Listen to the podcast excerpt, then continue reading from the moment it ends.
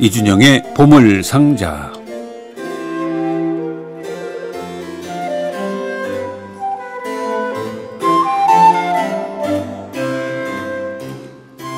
사실 음악을 좋아하는 분들에게는 특별히 음악을 더 듣게 되는 계절, 시간이 따로 있는 건 아니죠. 봄이 오면 또 봄대로 좋고, 또 가을, 겨울이 되면 또 가을, 겨울대로 좋고 그렇습니다. 봄에는 어떤 음악이 어울릴까 하는 생각을 많이 하게 되기는 하죠.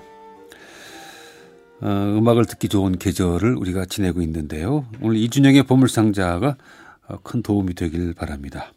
어서 오십시오. 안녕하십니까? 네, 뭐 계절마다 뭐 따로 듣는 음악은 사실 있죠. 그런데 그렇죠. 예. 그렇다고 계절별로 봄에는 좀 더 많이 듣고 네. 여름에는 좀 덜 듣고 여름에는 조금 덜 듣나요? 글쎄요. 음악계 시장은 어때요? 그렇지는 않죠. 음, 아무래도 이제 가장 중요한 시즌은 늦가을에서 겨울이죠. 네. 추우니까 사람들이. 안으로 들어오니까 이제 공연도 실내에서 예, 많이 가시고. 아 휴가철에는 아무래도 영향이 좀 있겠네요. 네? 휴가철은 뭐 페스티벌 같은 게 있는 경우는 있지만 네네. 그건 이제 휴가 가시는 분들을 유도하는 어떤 면에서 예. 는 그런 것이고 예, 본격적인 음악 시즌은 겨울이죠. 그래요. 우리도 그 외국처럼 그, 그 산에서 열리는 네. 그런 페스티벌이 좀 많아서 휴가를 글로 가게 되면 얼마나 좋을까. 음악 좋아하시는 예, 분들은 예. 대관령 한번 대관령 평창 예. 있죠. 그런 게 몇 개 더 있으면 좋겠어요. 그렇죠. 네, 뭐 양평에도 하나 있고 지리산에도 하나 있고 아, 네. 뭐저 신안에도 하나 있고 뭐 이렇게 군데군데. 예. 자, 오늘은 어떤 얘기 준비하셨습니까? 예, 오늘은 봄이 가기 전에 한번 마련하고 싶었어요. 네. 리코더 이야기를 한번 해볼까 합니다. 봄하고 리코더가 관련이 있- 있을까요? 아, 뭐, 있다면 있다고도 할 수 있는데요. 일단 예전부터 리코더는 좀 새와 연관이 있었기 때문에 그래요? 예, 새소리가 새소리하고 좀 비슷하잖아요. 그렇긴 하죠. 예, 예. 그리고 또 이 리코더 이 취구 부는 데가 새 부리처럼 생겨서 맞아요. 예, 여러 가지로 새와 관련이 좀 있고 어. 또 아무래도 이제 리코더가 어, 지금은 교육용 악기로 많이 쓰이다 보니 예, 예, 신학기가 되면 어, 리코더를 찾는 사람들이 많죠. 그렇군요. 예, 아이들도 그렇고. 예. 아, 지금도 그 초등학생들 음악 시간에 리코더를 가르치나요? 네, 많이 있나요? 예, 하는 것 같아요. 그래서 아. 제 지인 가운데 뭐 리코더 쪽에 관련 있는 분들 말씀을 들어보면 네네. 신학기 때 리코더를 많이 찾는다고 아, 하더라고요. 그렇군요. 사실 리코더는 지금보다는 그 바로크 시대가 훨씬 위상이 더 높았죠. 그렇죠. 또 바로크 시대보다는 르네상스 시대 더 높았고, 높았고, 예, 예. 그렇습니다. 리코더 만만한 악기 아닙니다. 예. 아주 매력적이죠. 예. 예, 실제로 연주회에서 들어봐도 참 매력적인 아, 악기예요. 그렇군요. 예. 예. 그러니까 그 학생들이나 가르치는 분들도 우선은 쉽게 접근할 수 있다고 만만하게 보는 악기이긴 한데 실제로 어때 만만해요? 소리를 내는 것 자체는 쉬워요. 네네. 다만 잘 연주하는 거는 정말 어려운 음, 악기입니다. 그래요. 악기를 연주하는 거는 뭐 좀 열심히 하면 되지만 그 네. 느낌을 내는 것은 참 오래 걸리죠. 먼저 한 곡 들어볼까요? 그러죠. 예, 네. 예, 널리 알려진 곡 준비했어요. 바로 17세기 영국의 민요인데 우리에게는 네. 팝송으로 유명한 Scarborough Fair를 아니 이거 사이먼 앤 가펑클의 그 그들이 이제 곡이에요? 민요를 쓴 거죠. 그러면 같은 곡조예요? 네, 똑같은 어, 곡입니다. 기대되네. 예, 패트릭 데네커의 리코더, 가이 펜슨의 하프시코드 연주로 들려드리겠습니다.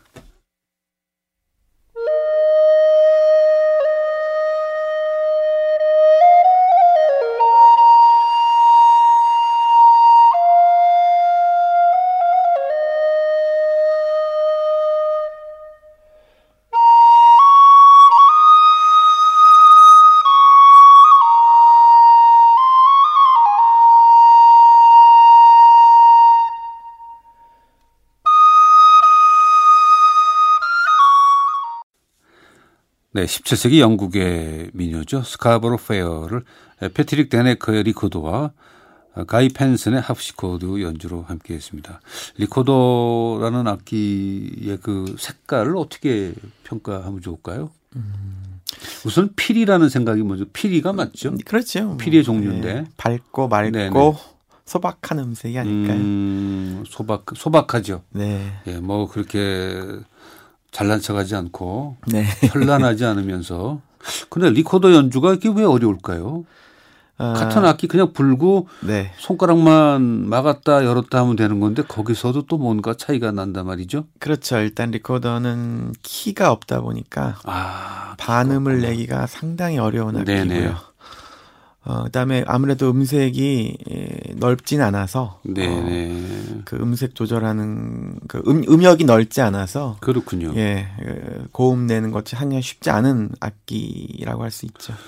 아무 곡이나 쉽게 연주할 수는 없겠군요. 그렇죠. 리코더가 예. 가능한 곡이 따로 있겠어요. 예, 20세기 작곡가 중에 뭐 베리오나 브리튼 번스타인 네네. 같은 사람들이 이제 리코더 곡을 써서 아, 예, 이제 그래요? 우리 세기 음. 예, 20세기 와서도 화려하게 부활했는데 본래는 이제 중세 르네상스 시대에 사랑을 받았던 네. 악기입니다. 그러면 혹시 그 하모니카처럼 네, 키가 다른 예. 하모니카가 있잖아요. 그죠? 네네. C 키, 뭐 네네. D 키.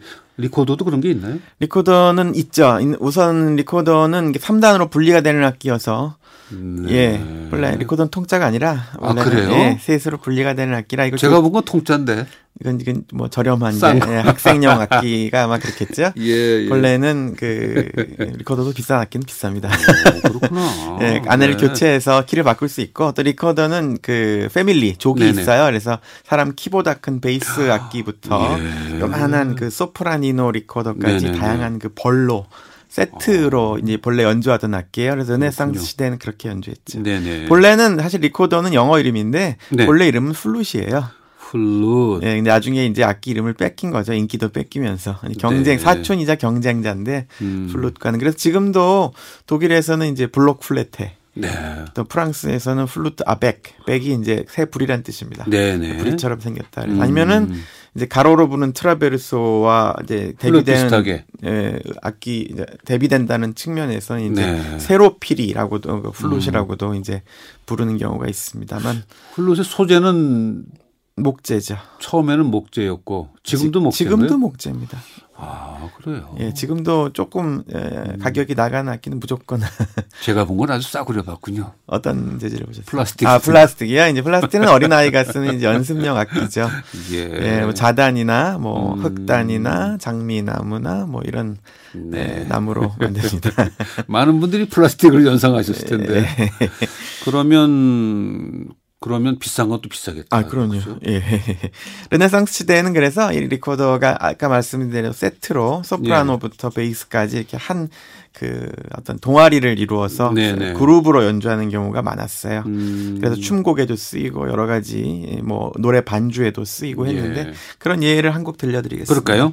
르네상스 시대에 사람들이 여기 리코더 합주에 맞춰서 춤을 췄던 아주 우아한 춤곡, 짧은 춤곡을 두 곡 들려드릴게요. 먼저 코렌테 여섯 번째 corrente, corrente sesta라는 곡과 어, 배신의 gagliarda. 아, 그러니까 배신이라는 건 여기서 나를 버리고 떠난 님이란 뜻이죠. 네 네. 예, 두 곡을 Musica Antiqua 연주로 들려드리겠습니다.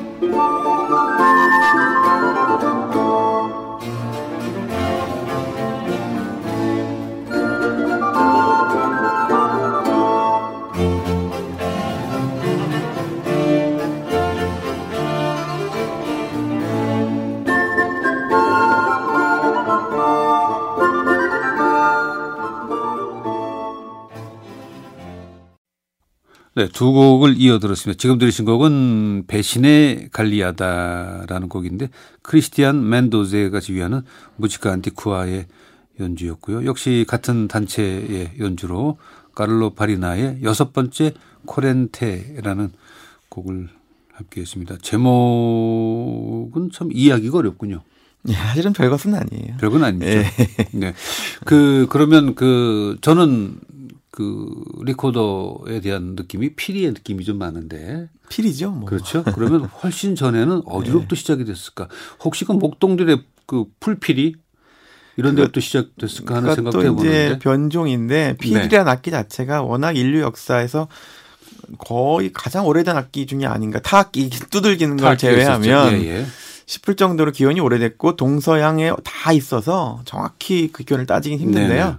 거의 뭐 신석기 청동기 시대부터 피리는 있었잖아요. 아, 그렇군요. 예, 동물 뼈로 만든 그 동물 뼈에다가 이제 네네. 구멍을 내서 아주 원시적인 피리를 만들었던 것 같은데 어, 그런 게 이제 점자 발달하면서 음. 이제 나타났겠죠. 현재 유럽에서 기원 그 현재 저- 존재하는 현존하는 제일 오래된 악기는 아마 13세기까지 거슬러 올라갈 거예요. 재질은 대지는 나무죠. 나무. 예. 그래서 아마 그 전에 벌써 있었겠죠. 그러니까 네네. 한 10세기, 11세기부터 벌써 나타나지 않았을까? 이제 그런 옛날 그 고대의 그 전쟁 때 네. 그 뿔필이 네.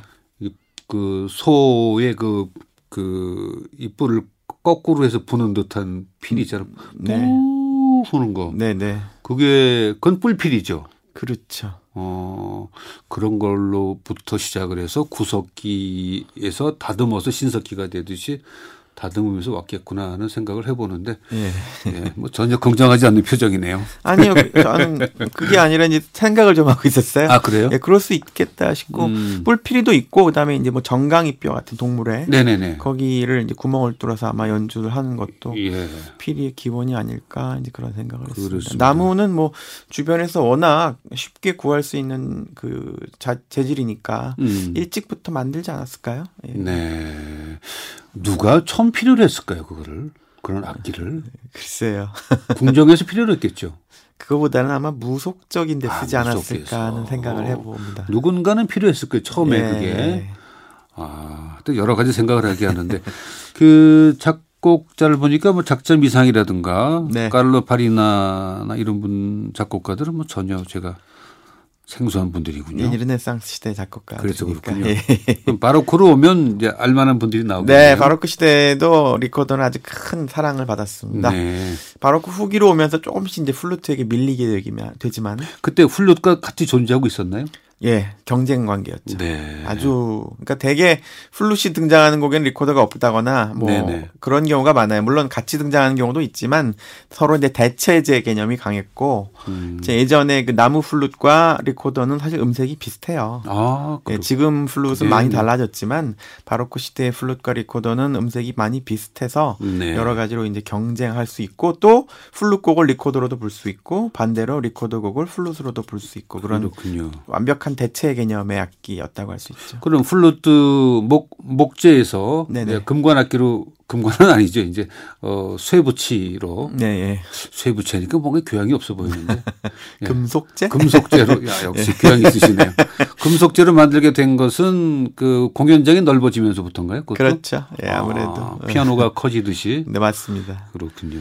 그래서 바로크 시대에도 리코더는 많이 쓰였습니다. 우리가 네. 알고 있는 바흐, 헨델, 비발디 등이 모두 네. 아주 아름다운 리코더 곡을 썼는데요. 어떻게 보면 마지막 정점 화- 어, 황금 시대였다고 네.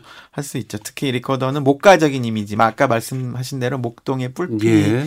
뭐 그다음에 이 어떤 그 식물로 만든 피리 이런 것과 비슷하다고 생각이 돼서 목가적인 이미지 또 새소리 이런 데와 관련이 있는 곡에 정말 많이 쓰였어요. 그래서 핸델의 예, 리날도 중에 나오는 알미레나 유명한 아리아 들려드릴게요. 작은 새들을 노래하고라는 아주 문자 그대로 새들이 지저귀는 장면에서 나오는 아리아인데 리코더를 써서 새소리를 흉내냈습니다. 실제로 이 곡이 초연됐을 때 극장에 참새를 풀었대요.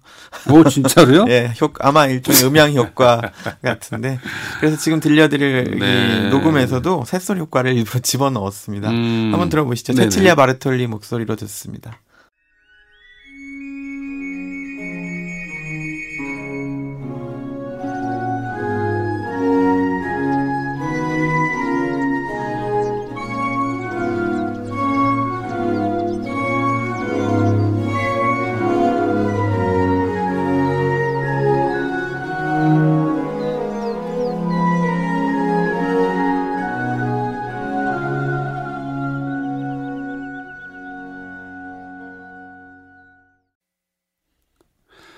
네, 프레드릭 헨델의 리날도 가운데 작은 새들은 노래하고였습니다. 메조소프라노 체칠리아 바르톨리 음성이었고요.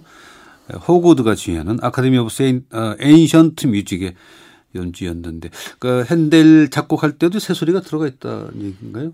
그러니까 그러면? 극장에 이제 참새를 풀었다는 얘기가 있으니까 그걸 아마 네네. 흉내내서 한번 음, 효과를 내본 게 아닐까요? 그러면 그 음악의 음악 음표 외에 그 effect를 넣는, 것은 네.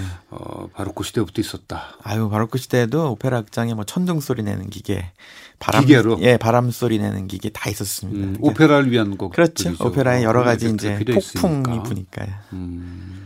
그런데 사실은 핸델이 작곡가니까 네. 그 새소리가 필요했다면 그 뭐 악기로 낼 수 있었을 텐데 리코더로 냈죠. 리코더나 예. 어, 피콜로는 그 당시에 있었나요? 있지만 리코더를 더 많이 썼어요. 리코더 역할이 예. 컸군요. 네. 언제 리코더가 그러면 그 옛날에 그, 그 명예를 상실하고 바로 이제 바로 그 후기부터 플루트에게 조금씩 조금씩 조금씩 밀리기 시작하다가 네. 빈 고전파 시대 그러니까 하이든 모차르트 때 마지막으로 이제 오케스트라에서 퇴출되었습니다. 예. 그렇다면 플룻보다 음색이 불안했던 건 아닐까요? 음색이 불안했다기보단 작은 게 제일 큰 문제였던 것 소리가. 음색 음량이 그냥 소리가 예, 다른 오케스트라의 악기를 이제 따라가지가 못하니까 네, 네. 예, 그리고 플룻에 의해서 대체가 될 수 있으니까 음, 예, 18세기 말에 굳이 할 필요가 예, 없다. 예, 그래서 없어졌습니다. 네. 그래서 아주 근근히 명맥만 유지해서 심지어 20세기 초에 스트라빈스키가 같은 작곡가들이 리코더를 보고 이게 무슨 악기냐고 물을 정도로 어, 그랬어요? 예, 완전 스트라빈스키 좀 이상한 분이에요, 정말. 근데 당대는 거의 바로크에도 시베를 많이 걸어 그분은. 잊혔어요. 그러다가 19세기 말에 아모엘드 아, 아놀드 놀메치라는 네. 보험악의 선구자가 이제 이 악기를 에, 만들고 또 음. 연주하는 식의 어떤 부활 운동을 시작해서 교육용 악기로 살아났습니다. 아, 그렇군요. 그러니까 그 연주회 고음악 연주회 가 보면 합시코드 연주가 잘 안 들려요. 그렇죠. 예, 그러니까 그이 리코더 소리는 더 안 들렸겠지. 큰 극장에서는. 그 당시에는 뭐 그렇게 큰 공연장은 없었으니까요. 네네. 그래서 하지만 리코더는 명- 명인이 연주하면은 그 어떤 악기 못지않게 아주 기교적이고 화려한 연주가 네네. 또 가능한 악기여서 실제로 한번 연주회장에서 보면 참 재밌습니다. 어. 그래서 제가 이번에는 코렐리의 라폴리아 유명한 바이올린 소나타죠. 이 곡을 플루트가 그러니까 리코더로 부는 연주를 준비했습니다. 네. 예, 20세기 최고의 리코더 명인이라고 할 수 있는 프란스 브뤼헨이 안너 빌스마 레온하르트와 함께 리코더로 들려드리는 라폴리아 한번 들어보시죠. 리코더가 얼마나 표현력이 뛰어난 악기인지를 느낄 수 있는. 연주입니다.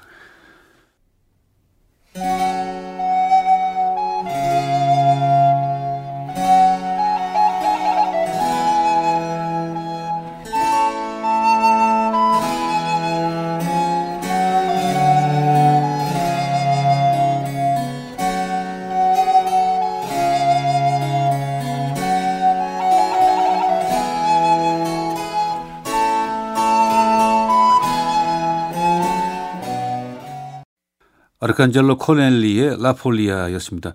리코더 연주는 프란스 브뤼헨이었고요. 안너 빌스마의 첼로 연주와 구스타프 레온하르트의 하프시코드도 함께 했는데 그 남미 페루 악기 가운데 저 그게 오카리나가 그쪽 악기인가요? 이렇게 흙으로 구워서 요 주먹에 안고 부는 그게 그 리코더의 느낌이 나는데요. 약간 애조가 좀 있어 보이고 예, 뭐 사실 아까도 거듭 말씀드렸습니다만 이제 피리라는 악기 자체가 워낙 여러 문명에서 동시다발적으로 만들어진 그렇군요. 예, 비슷한 느낌이 있죠. 그래서 제 생각에는 리코더는 그 어쿠스틱 기타 있죠. 네, 그 둘이 만나면 참 좋을 것 같아요. 아, 그것도 좋은 조합이죠. 예, 그 서로 음량도 좀 비슷하고 네, 맞습니다. 그렇군요. 그 사람들은 보통 리코더나 오카리나를 좀 쉽게 생각하죠. 아, 리코더는 근데 저도 조금 예전에 배워봤는데 네. 어려워요. 그래요? 네, 진짜 어려워요. 어려운 게뭐 없을 것 같은데 어렵습니다. 그게 예, 일단 운지가 예, 아, 소리를 내는 방식 자체는 쉬운데 예, 운지는 다른 악기에 비해서 어려운 것 같아요. 그렇겠네요. 일단 엄지를 밑으로 둬야 되고 음흠. 어 그 다음에 이제 반음을 내기가 되게 어려워요, 진짜. 그러면 그 호- 구멍을 반만 막, 막으면서 내나요? 그러면 여러 가지 뭐 그런 예, 기법들이 아, 있죠. 또 기교가 나름대로 있겠죠. 예, 그래서 이 리코더를 잘 연주하는 그 이제 프로 연주자들의 네네. 모습을 보고 있으면은 어, 거의 신기에 가깝다는 생각이 들 때가 있습니다. 오. 그 학생들이 리코더를 좀 만만하게 보고 좀 시작을 쉽게 해야 되는데 어렵다고 얘기하면 안 되는데요. 처음엔 쉽죠. 왜냐하면 소리가 금방 나니까. 예. 예. 쉬운 악기입니다. 그 헨델의 곡도 들었고 코렐리의 곡도 들었는데 그 바로크 시대 바흐도 이 곡을 썼습니까? 예, 리코더를 좋아해서 여러 리코더를 쓴 곡이 많습니다. 가령 브란덴부르크 협주곡 4번에서 네. 리코더 두 대가 독주 악기로 등장하기도 하고요. 어. 여러 군데 썼는데 특히 리코더는 어, 그 당시에 어떤 상징이 있었냐면 또 슬픔, 죽음에 관련된 상징의 악기로 많이 쓰였어요. 음. 네. 그래서 바흐의 장송곡들, 장송 칸타타 같은데 리코더가 자주 등장합니다. 그런 곡을 한 곡 들려드릴게요. 그렇죠. 바로 바흐가 20대 초반에 쓴 아주 초기 곡 중에 하나인 칸타타 106번 주님의 시간은 최상의 시간이로다라는 곡 중에서 첫 심포니아인데요. 두 대의 리코더가 아주 아름다운 노래를 부르고 있어서 네네. 지금까지 많은 사랑을 받는 곡입니다. 에, 가디너가 이끄는 잉글리시 바로크 솔로이스트 어, 연주로 들려드리겠습니다.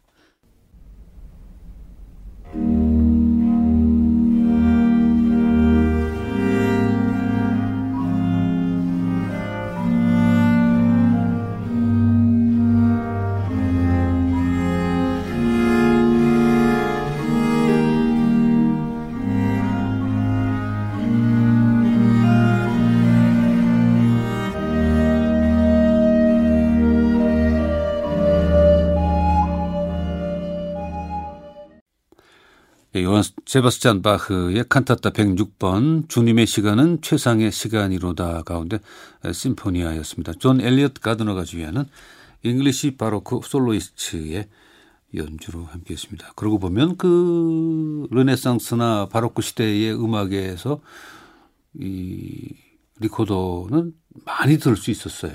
네, 그렇죠. 그렇죠? 음. 많이 들을 수 있었죠. 만약에 지금 그 플루트처럼 네. 금속화한다면 예. 어, 다시 오케스트라에 들어갈 수 있을까? 어떻게 생각하세요? 그렇긴 힘들지 않을까요? 그래요? 이미 플루트가 이미 있어서 자리 잡혔죠? 예. 음. 대신 이제 20세기 중후반부터 다시 부활하면서 네. 현대 작곡가들이 리코더곡을 많이 썼습니다. 아 그래요? 아르보 페르트라든가 루치오 네네. 베리오라든가 음, 음. 뭐 이런 작곡가들이 리코더곡을 제법 많이 써서 네네. 현대의 음악에서는 오히려 리코더가 또 많은 사랑을 받고 네. 있습니다. 아르보 페르트 하니까 약간 명상적인 곡을 썼을 것 같은데 그렇죠. 그렇죠? 네. 그 리코더나 오카리나가 약간 애조 슬픔도 네, 있지만 네. 그 약간 뭔가 그 다른 세계의 느낌 그런 느낌이 좀 느껴져요. 네, 그런 점을 아마 바로크 시대 사람들이 목가적이라고 생각했던 것 같아요. 네. 오늘 마지막 곡은 예, 이렇게 현대 이제 리코더 그룹들이 아주 많은데요. 예. 예, 플랜더스 리코더 쿼르텟이라는 아주 멋진 네 명의 리코더, 그러니까 아까 말씀드린 대로 소프라노, 아. 알토, 테너, 베이스 리코더로 이루어진 그룹이 네네. 연주하는 그 유명한 고엽 들려드리면서 마무리하겠습니다. 그, 그, 그 고엽이요? 예, 바로 그 고엽. 예. 그거 아 참 어떻게 불었을까 궁금하네요. 어, 오늘은 리코더와 함께 했습니다. 지금까지 이준영의 보물상자 이준영 씨 함께 했습니다. 고맙습니다. 고맙습니다.